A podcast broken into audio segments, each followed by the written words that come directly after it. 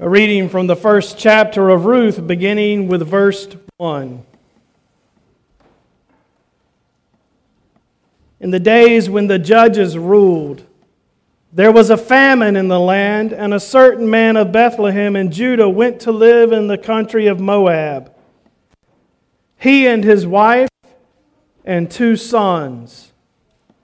The name of the man was Elimelech, and the name of his wife Naomi and the names of his two sons were Mahlon and Chion, Chilon. They were Ephrathites from Bethlehem in Judah. They went into the country of Moab and remained there. But Elimelech, the husband of Naomi, died, and she was left with her two sons. These took Moabite wives. The name of the one was Orpah, and the name of the other Ruth.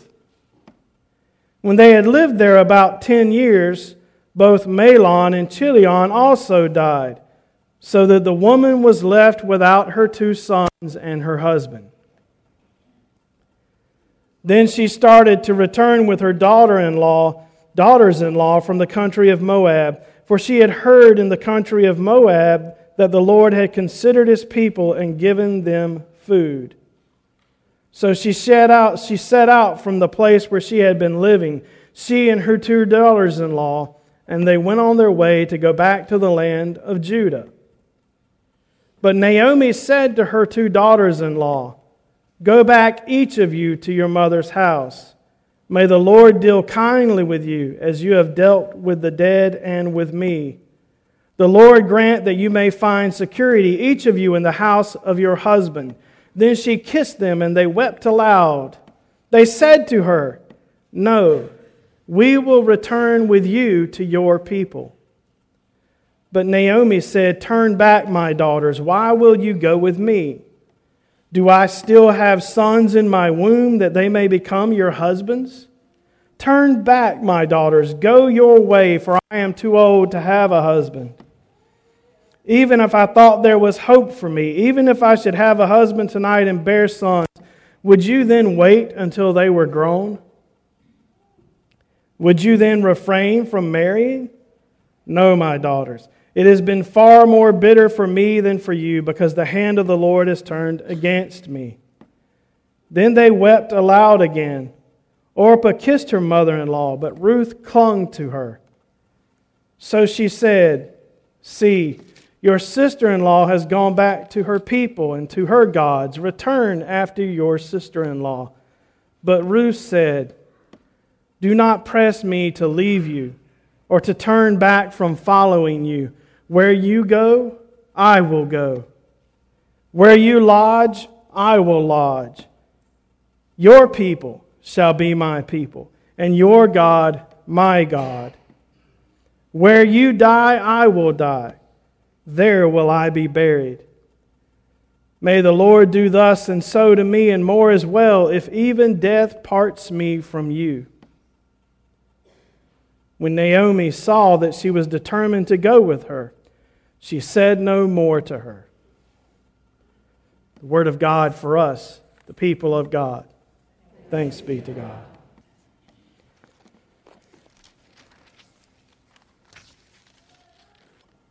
Reading from the 12th chapter of the Gospel according to Mark, beginning with verse 28.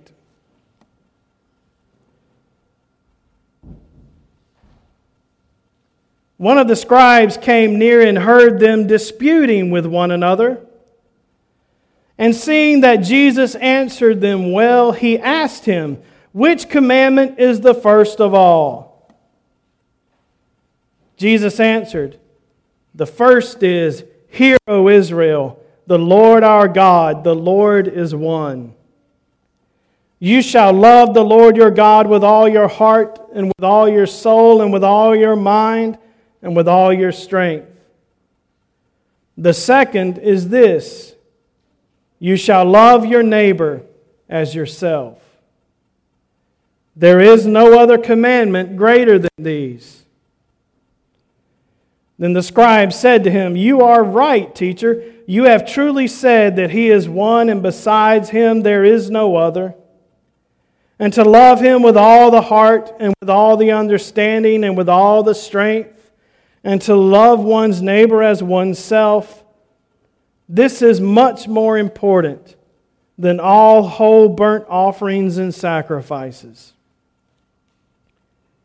When Jesus saw that he answered wisely, he said to him, You are not far from the kingdom of God. After that, no one dared to ask him any question. The Word of God for us, the people of God. Thanks be to God. What would you think if I told you that you were about to hear the best sermon ever preached? Why y'all laughing?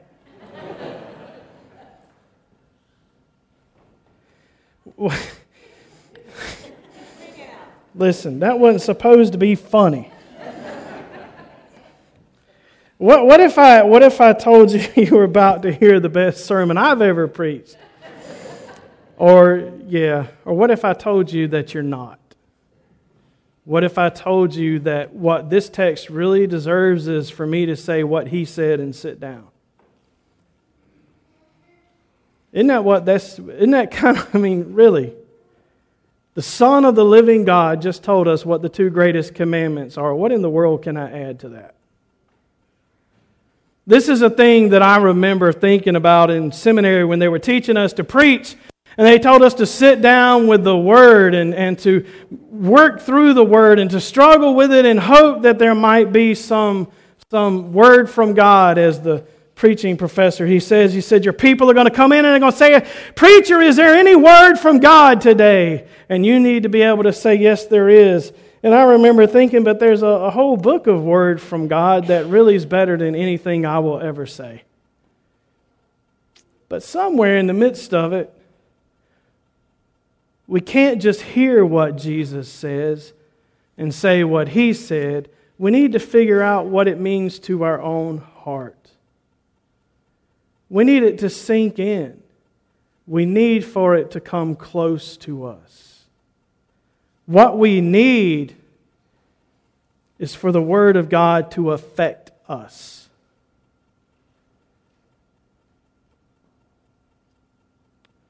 Both the written Word and the living Word that we know as Jesus Christ.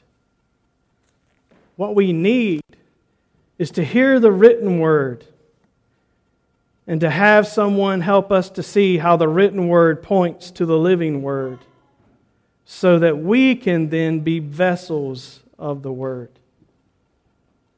And that's what following these commands will ultimately mean for us.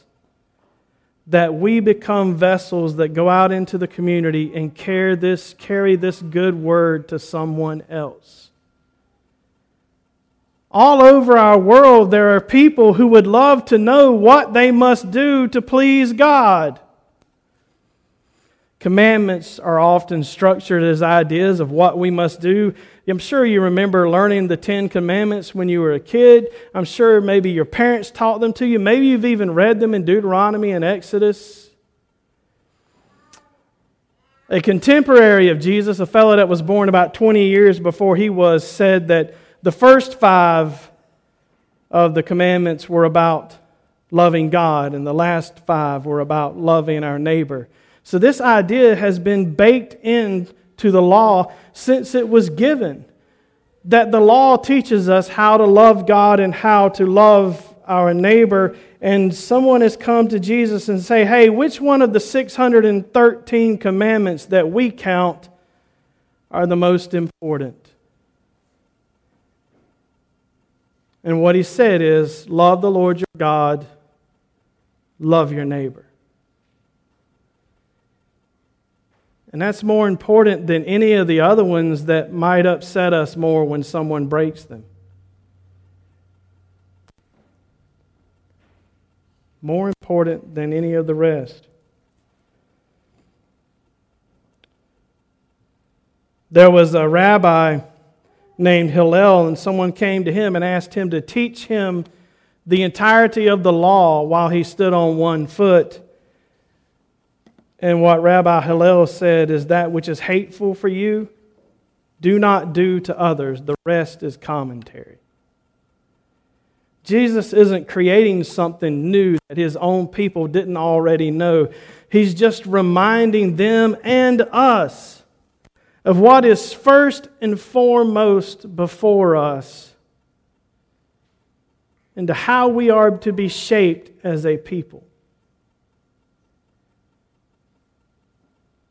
But I was taught not to just say what he said and sit down. I was taught to get up and help y'all understand or help myself understand or say something inspiring so you would go out and post on Facebook what an awesome sermon I preached.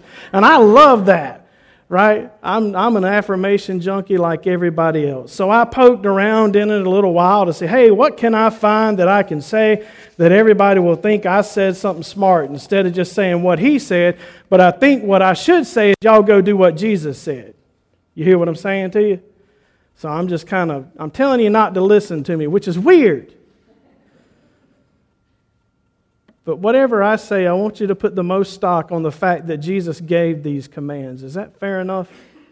That the Son of the living God thought that you would be most whole, that you would be most complete as a person if you loved God and loved your neighbor as you love yourself, which means serving. And that's kind of where we're headed here. We're going to break down two words. The first is the word agape here. It's in the future tense in the Greek. It is a command, no doubt. But if it's in the future tense, it must also mean that somehow it's a promise. So when we read, You shall love the Lord your God, you shall love your neighbor, it might be helpful to us if we remember that in Romans 5 5, the Apostle Paul said that the love of God would be shed abroad into our hearts that God would pour God's own love into us. Do you hear that, church? Jesus isn't expecting you to do this out of the love that you have stuck inside yourself all on your own. Jesus knows that the Holy Spirit will come and fill his people with the love of God. And out of that love, out of that love, we love God and learn to love our neighbor as we love ourselves not the love that the world has taught us, which is the kind of love that you expect to get something back, right? Or we use people for our own good. Everything that's done in the world that's evil is done because somebody loves something that they shouldn't love. Love is not God, but love serves God. And God is love. So that love is poured into our hearts for the purpose of being able to love God and love our neighbor as ourselves so that we can be whole and complete no matter what the world might bring against us. And the second thing I wanted to say is that agape is not self serving love, it's a love of serving others. It's the love that was demonstrated on the cross for us when Christ died even for those who were God's enemies. That's what agape love looks like. It looks like the Son of the living God stretched out on a tree, nailed to a cross. That's the kind of love that Jesus is calling us to. And we might say to ourselves then, well, I'm not just doing that for just anybody. Remember Paul's wrestling Someone might possibly die for a really good man, but just not for just any person. But Jesus died even for the wicked, he said.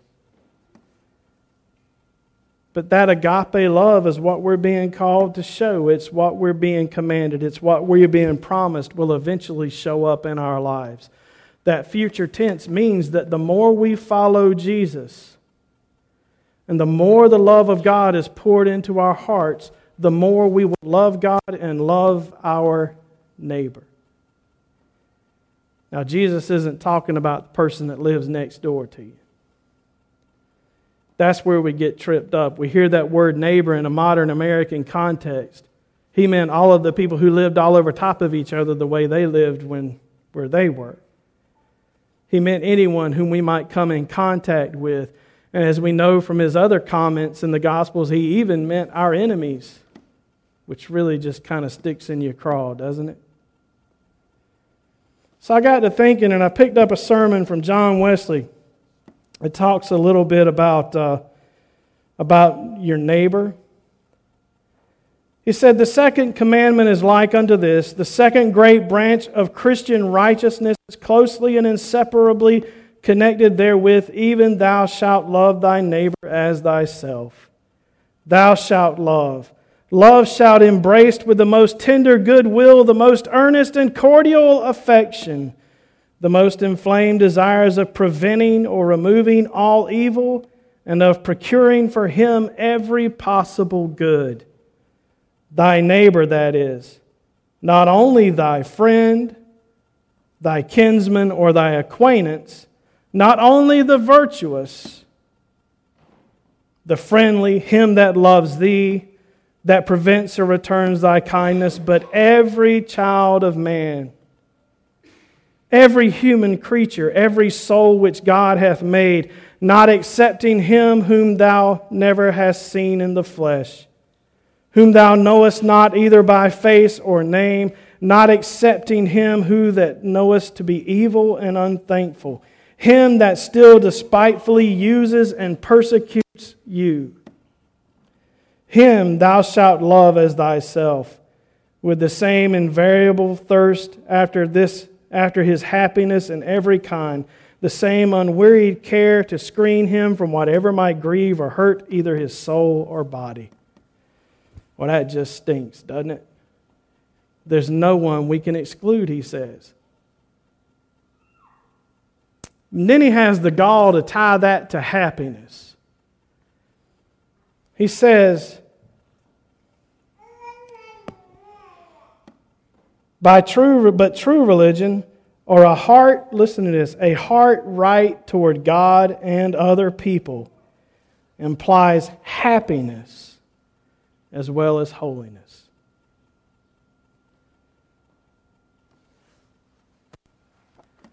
So instead of asking you, what would you think if I told you this wasn't going to be the best sermon you ever heard? What if I asked you, do you want to be happy? How would you respond to that? Anybody here like being miserable? Anybody? Y'all laughing. I'm telling you, some people like being miserable. Y'all don't mistake that. I ain't talking about any of y'all. You want to be happy? Then hear what Jesus said. Happiness comes when we love God and love our neighbor first. It doesn't come from the things we have. It doesn't come from the friends we have. It doesn't come from anything else. It comes from a life lived the way Jesus said we should live loving God and loving our neighbor as ourselves. So, again, I could have avoided saying all that and I could have just said what he said. Go do what he said. But I think that it's good for you to know that you don't have to do this of your own strength that the love of God is being poured into you as you follow Christ. So hope for that love to fill your whole spirit, your whole mind, your whole strength. Hope for that love to be your source of life. Hope for the very serving love of God to be the thing that drives you from under the bed covers every morning. For an opportunity to exercise that love and to help your neighbor have happiness.